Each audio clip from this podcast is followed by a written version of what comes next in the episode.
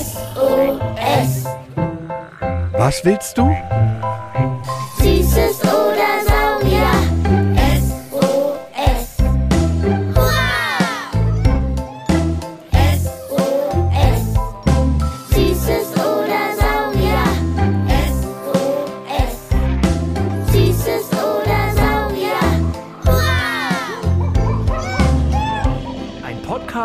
Alles, was krabbelt, stampft blubbert. und fliegt.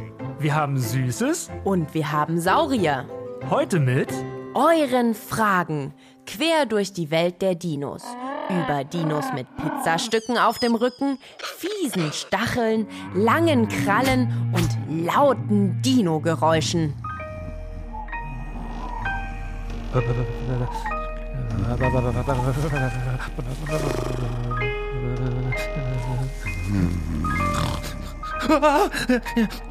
Oh, oh, wieso ist es denn hier so verdammt kalt im Zimmer? Was? Hä? Was wurstelst du denn hier rum? Na, hast du das Fenster aufgelassen? Willst du mich zu Eispastete machen? Es ist schweinekalt. Du! Du wolltest mich eher ersticken. Unter der Bettdecke hin eine Sparky-Stinkbombe. Was hast du nur gegessen? Na, du hast doch gekocht. Was auch lecker war. Aber wenn der Bauch kneift und es da drin rumort, dann muss ich den halt entspannen. Und dann, naja, das muss halt raus. Dass du mit deinen Pupsen noch nicht weggeflogen bist. Apropos Fliegen. Ich habe gerade geträumt, dass der T-Rex fliegt. Also, er hat es zumindest versucht, weil der doch vielleicht sogar Federn hatte. Das hatte uns Daniela vom Museum für Naturkunde mal erzählt. Ha, ja, das Riesending bräuchte riesige Flügel. Aber was er bestimmt konnte, rumknattern wie du. Na, hör mal. Wobei, konnten Dinos eigentlich pupsen? Boah, Sparky, es ist 3.33 Uhr, mitten in der Nacht. Können wir wieder schlafen und das morgen herausfinden?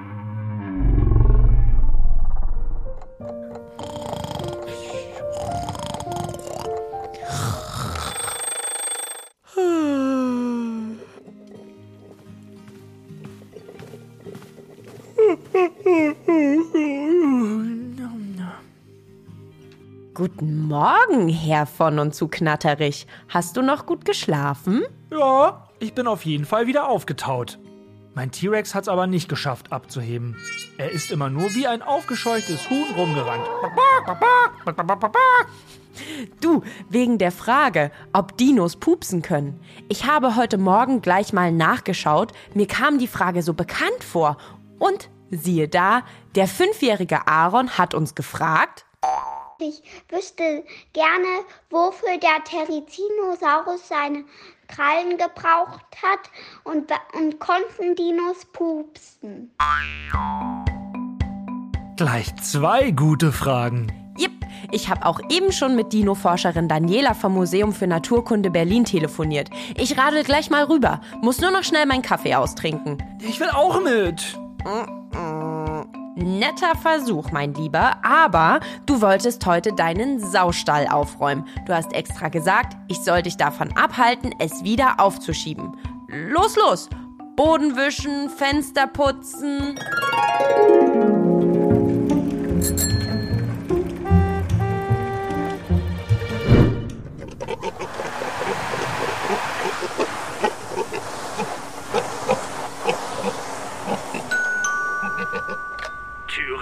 Tyrannosaurus Sparkus Rex. äh, Sparky von der Berliner Sparkasse. Hallo? Hallo, ich bin's.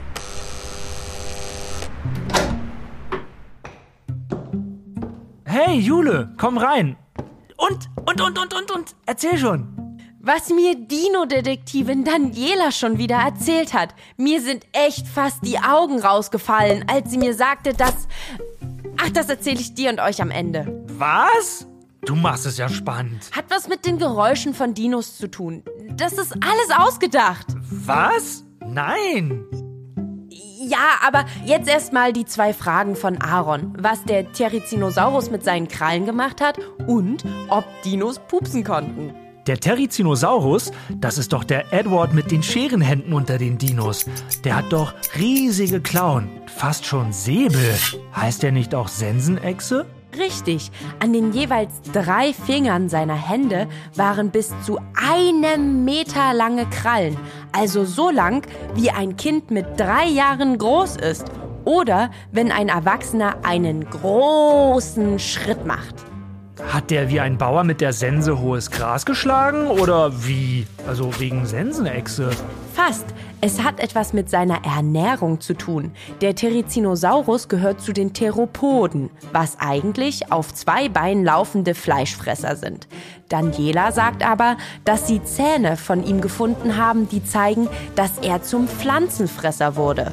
Ah, Vegetarier geworden. So wie heute auch immer mehr Menschen Veggie werden. Genau. Und dann Mit diesen langen Krallen konnte er wahrscheinlich einfach von den Bäumen sich so Büschel von Früchten und äh, eben Pflanzenbewuchs, Blättern und allem Möglichen runterziehen und das sehr bequem dann mit dem Kopf erreichen. Quasi wie Besteck.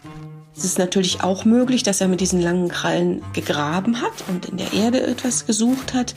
Oder dass er damit sein Revier verteidigt hat. Immerhin waren seine Säbel messerscharf. Aber wie so oft in der Wissenschaft sagt Daniela, Aber ganz genau wissen wir das bis heute nicht. Einen Meter lange Krallen. Ho, Mädchen, Mädchen. Wie lange das wohl bei euch Menschen dauert, bis eure Fingernägel so lang werden. Ewig. Ich rechne das mal aus. Hm, What? Was? 22 Jahre und 298 Tage, um genau zu sein.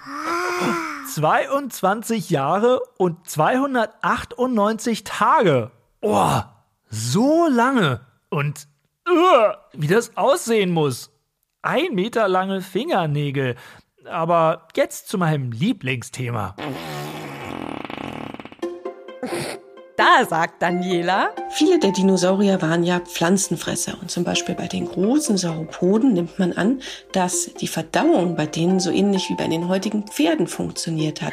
Sauropoden waren die ganzen Langhalsigen, die aussehen wie Elefanten mit langen Beinen und langem Hals, richtig? exaktamente. Und weil die wie ein Pferd verdaut haben, heißt das fressen, fressen, fressen, fressen. Das ist dann ganz lange im Darm und wird verarbeitet und zersetzt. Und wir wissen ja auch bei Pferden, dass die auch sehr gut pupsen können. Und deshalb ist es anzunehmen, dass eben gerade diese großen Pflanzenfresser wie die Sauropoden eben das auch gemacht hat und damit eben große Mengen auch von Methangas freisetzen konnten. Methan ist quasi das Pupsgas. Der Darmwind. Und wisst ihr was? Das waren gigantische, riesige Furze und Rülpser, die die großen Sauropoden, also solche wie Brachiosaurus oder Apatosaurus, da ausgeklingt haben. Da ist so viel Methan frei geworden, dass sich davon sogar die Erde erwärmt hat. Die haben es sich also muggelig warm gepupt. Ja, Dino-Detektivin Daniela geht auch davon aus, Das nicht nur auf Pflanzenfresser beschränkt war, sondern dass auch die Fleischfresser ab und an mal ganz schön für schlechten Duft in der Luft gesorgt haben. Du hast ja gerade schon zwei Dinoarten genannt, den Apatosaurus und den Brachiosaurus. Elena, 6 aus Berlin-Friedenau, hat da eine Frage zu. Wieso sind Dinosaurier verschiedene Arten? Das ist bei den Dinos im Prinzip genauso wie bei den heutigen Tieren. Wenn wir uns zum Beispiel die Gruppe der Vögel anschauen, haben auch die sehr viele unterschiedliche Arten, wie zum Beispiel den Spatz oder den Schwan, die sich voneinander durch sehr unterschiedliche Merkmale unterscheiden. Bei den Dinosauriern sehen wir die Unterschiede in den Merkmalen natürlich nur an den Knochen, weil wir ja nicht mehr die ganzen Tiere haben. Bisher haben Dino-Forscherinnen und Forscher weltweit schon über 1000 verschiedene Arten entdeckt. Und Dinos einer Art sehen alle gleich aus. Alle Brachiosaurier sahen gleich aus. Langer Hals, langer Schwanz, kleiner Kopf und Körper wie ein Elefant. Wie genau ein Brachiosaurus aussah, seht ihr auch im Museum. Da steht Oscar. Oscar war ein Brachiosaurus, genauer ein Giraffatitan und ist das größte jemals zusammengebaute Dinoskelett der Welt. 13,27 Meter ist er hoch. Der steht sogar im Guinness-Buch der Rekorde. Neben dem habe ich mich heute echt winzig gefühlt. Sparky, hast du dich eigentlich schon mal das hier gefragt? Viona aus Essen? Warum gab es überhaupt Dinosaurier? Ähm, puh, ja, na Juti, äh, schwierig. Das ist ja wie, was war zuerst da? Henne oder Ei? Ist auf jeden Fall eine richtig gute Frage. Vielleicht gucken wir erstmal, wann Dinosaurier lebten. Im Erdmittelalter. Ja, und das Erdmittelalter ging 165 Millionen Jahre lang. Das ist ja unvorstellbar lange und auch ewigste Ewigkeiten her. Total. Dinosaurier lebten vor 230 bis vor 65 Millionen Jahren. Wenn wir uns die gesamte Erdgeschichte angucken, dann waren im Vergleich die Dinos 48 Minuten auf der Erde, der Mensch bisher 48 Sekunden. Okay, dann lass mal 230 Millionen Jahre zurückbeamen. Die Dinos sind in einer Zeit entstanden, als man noch keine Säugetiere kannte, sondern nur ihre Vorfahren. Also vor den Dinos gab's nur Urreptilien und Ursaurier, die auch schon Eier legten. Die waren groß wie eine Echse. Und dann entwickelten sich ganz langsam über eine lange Zeit die Dinos daraus. Weil es zum Beispiel so viel Grünzeug damals gab, war auch genügend Platz für riesige Pflanzenfresser-Dinos. Zudem waren damals die Kontinente ja noch in einem sogenannten Urkontinent Pangea zusammen, sodass sie auch sehr viel Platz hatten, um dort weit zu wandern und eben alle Lebensräume gut auszunutzen und sich eben in einer Welt entwickelt, in der es keine anderen und ähnlichen Tiere gab. Also aus Urreptilien und Ursauriern entstanden Dinos. Und wie ist es mit Krokodilen und Dinos? Das will Lisa aus Kassel wissen. Ich möchte wissen, ob Krokodile mit den Dinosauriern verwandt sind. Da musste Daniela gar nicht lange überlegen. Ja, das sind sie. Die Krokodile sind zusammen mit den heutigen Vögeln die nächsten lebenden Verwandten unserer Dinosaurier. Als die Dinos entstanden sind, gab es also schon Krokodile bzw. Krokodilvorfahren. Und aus den Dinosauriern haben sich dann Vögel entwickelt. Zusammen mit den Krokodilen werden die Dinosaurier und Vögel auch in die Gruppe der sogenannten Archosaurier oder Herrscherreptilien gestellt, die eben im Erdmittelalter wirklich die dominierenden Landwirbeltiere waren. Puh, ist das alles kompliziert. Dann vielleicht jetzt eine einfachere, aber sehr spannende Frage von Jasper aus Berlin. Hallo, ich bin Jasper und möchte wissen, ob Dinosaurier auch krank werden können. Jedes Lebewesen kann krank werden. Da hat keiner Superkräfte. Das war auch damals schon so, sagt Dino-Forscherin Daniela. Ja, leider konnten sie das auch, denn auch damals, als die Dinos gelebt haben, gab es schon viele Bakterien und es gab durchaus auch schon Knochenkrankheiten wie Tumore und Krebserkrankungen, die man heute eben an den Knochen der Dinosaurier sieht. Oder auch Entzündungen. Solche Krankheiten erkennen Forscherinnen wie Daniela zum Beispiel an Lücken oder Löchern an den Knochen der Dinos. Und natürlich konnten sie sich auch Knochen brechen, die dann wieder verheilt sind. Die hatten sogar schon ähnliche Knochenkrankheiten und selbst Zahnschmerzen wie wir Menschen heute noch. Ihr da draußen mit den Kopfhörern, stellt euch mal vor, so ein T-Rex geht zum Zahnarzt, weil er ein Loch im Zahn hat und haucht den Zahnarzt erstmal an. Oder wenn ihr das nächste Mal zum Zahnarzt müsst, stellt euch einfach vor, ihr seid ein saustarker T-Rex. Dann macht euch das gar nichts mehr aus. Ich möchte euch aber noch ein Dino-Geheimnis verraten, welches ich für Jakob aus München direkt aus nächster Dino-Nähe im Museum erforscht habe. Da steht nämlich ein echter. Stegosaurus, vier Stacheln am Schwanz. Stegosaurus? das ist doch der mit den Pizzaecken auf dem Rücken. Da hat wohl jemand Hunger. Genau, ist ein Pflanzenfresser mit kleinem Kopf, Schnabel, winzigen Zähnen und kurzen Beinchen. Dafür aber mit einem riesigen Körper. Und die Pizzaecken auf dem Rücken sind eigentlich Knochenplatten. Die stehen so im Zickzack auf Lücke auf seinem Rücken. Und am Ende, am Schwanz, gab es diese vier Stacheln, die Jakob so interessieren. Daniela sagt, Das waren Verteidigungsstacheln. Der Stegosaurus hat äh, einen sehr beweglichen Schwanz gehabt und wenn jetzt Raubsaurier wie zum Beispiel ein Allosaurus gekommen sind, konnte er diesen Schwanz sehr schnell hin und her bewegen und seinem Gegner damit wirklich sehr schmerzhafte Wunden zufügen. Immer diese ganzen Namen. Ein Allosaurus ist die Dino-Gruppe, zu der auch der T-Rex gehört, stimmt's? Genau. Und dieser Stachel vom Stegosaurus, der konnte richtig fies wehtun. Einen halben bis einen Meter lang war so ein Stachel. Also so lang, wenn ihr da draußen einen oder zwei große Schritte macht. Bestimmt fanden sich die Stegosaurus-Männchen mit ihren Knochenplatten und Stacheln auch ziemlich cool und stark. Auch das ist eine Möglichkeit, sagt Daniela. Je größer die Platten und Stacheln waren, desto cooler war auch das Stegosaurus-Männchen. Es hatte ja aber noch ein Dinosaurier ein schickes Accessoire auf dem Rücken. Der größte fleischfressende Dino, den es jemals gab. Jonas hat sich gefragt, Wieso hatte der Spinosaurus überhaupt ein Segel oh, äh, auf seinem Rücken?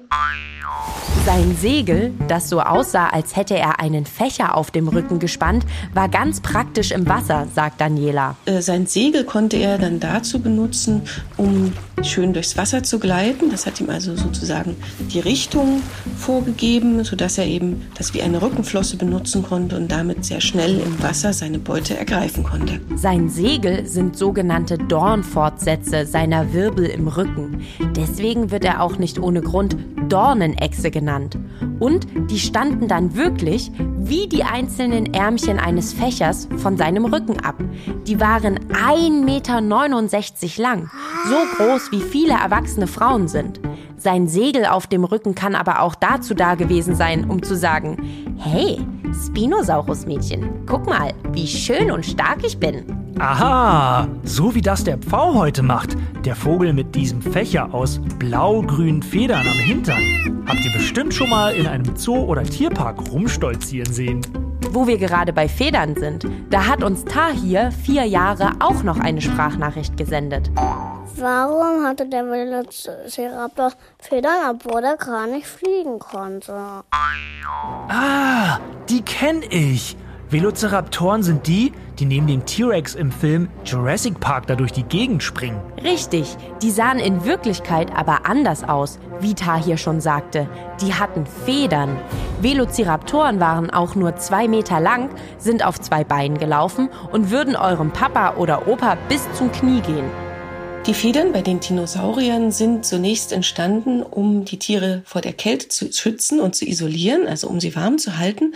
Und daraus haben sich dann Federn entwickelt, die auch als prächtige Imponierfedern eingesetzt werden konnten. Also quasi wie beim Pinguin. Ein dichtes Federkleid hält den Dino warm. Obendrauf sieht es auch noch gut aus. Je schöner die Federn, desto toller der Velociraptor. Und was hat Daniela gesagt, warum er nicht fliegen konnte? Er hatte auch noch keine ausgebildeten Flugarme, also solche Schwingen, wie sie heutigen Vögel hatten. Und deshalb ist es sehr wahrscheinlich, dass er die Federn eben für was anderes benutzt hat. Zum Beispiel, um sein Nest abzudecken. Oder er hat sie beim Jagen genutzt. Denn da war er schnell unterwegs und damit er die Kurve kriegt, hat er mit den Flügeln gesteuert. Also ein hektisch laufendes Riesenhühnchen. so, jetzt will ich aber wissen, was mit den Dino-Geräuschen los ist.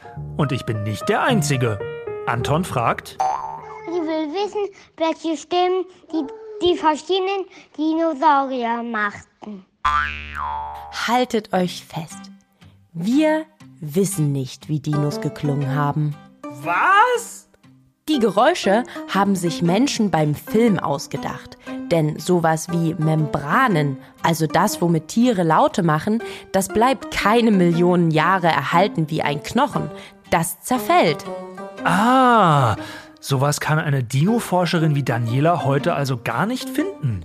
Deswegen hat man sich einfach überlegt, wie so ein Dino-Gebrüll hätte klingen können. Der Sound eines T-Rex, wie bei Jurassic Park, wurde zum Beispiel gemixt aus Rufen von Babyelefanten, schnaufenden Tigern und gurgelnden Alligatoren. Oder der Velociraptor sogar noch verrückter. Das sind gemixte Stimmen von Delfinen, Walrössern, Gänsen, Schildkröten und Menschen. Ich glaube, mein Schwein pfeift. Also, ich pfeife. Heu- Heute wird sogar angenommen, dass Dinosaurier weniger gebrüllt haben, sondern eher wie ihre Nachfahren geklungen haben. Wie Vögel, also wie ein wütend brummender Strauß oder eine Eule, die heult. Oh Mann, so viele tolle Fragen wieder von euch. Ihr seid jetzt fast echte Dino-Forscherinnen und Dino-Forscher. Am besten hört ihr die Folge gleich nochmal, damit euer gesammeltes Dino-Wissen auch 165 Millionen Jahre hält. So lange, wie es die Dinos gab. Und psst, wenn ihr den Podcast mal alleine hören wollt, so ohne Mama, Papa, Oma, Opa und den anderen erwachsenen Menschen, die so um euch rumwuseln. Es gibt auch einen Podcast vom Museum für Naturkunde Berlin für Erwachsene. Beats and Bones heißt der, auch über Tiere. Dann habt ihr mal Zeit für euch. Jule! Na, ist doch so. Was denkt ihr, worum es denn in der nächsten Folge geht? Vulkane. Und wenn ihr bis dahin Fragen habt zu allem, was krabbelt, stampft, blubbert und fliegt, dann schickt uns eine Sprachnachricht an 0176 921 36208. Wir versuchen so viele Fragen wie möglich von euch in jeder Folge zu beantworten. Schaltet auch beim nächsten Mal wieder ein, wenn es heißt. Wir haben Süßes. Und wir haben Saurier. Ciao, Kakao. Lieben Gruß mit Dino Fuß. Was willst du? Süßes oder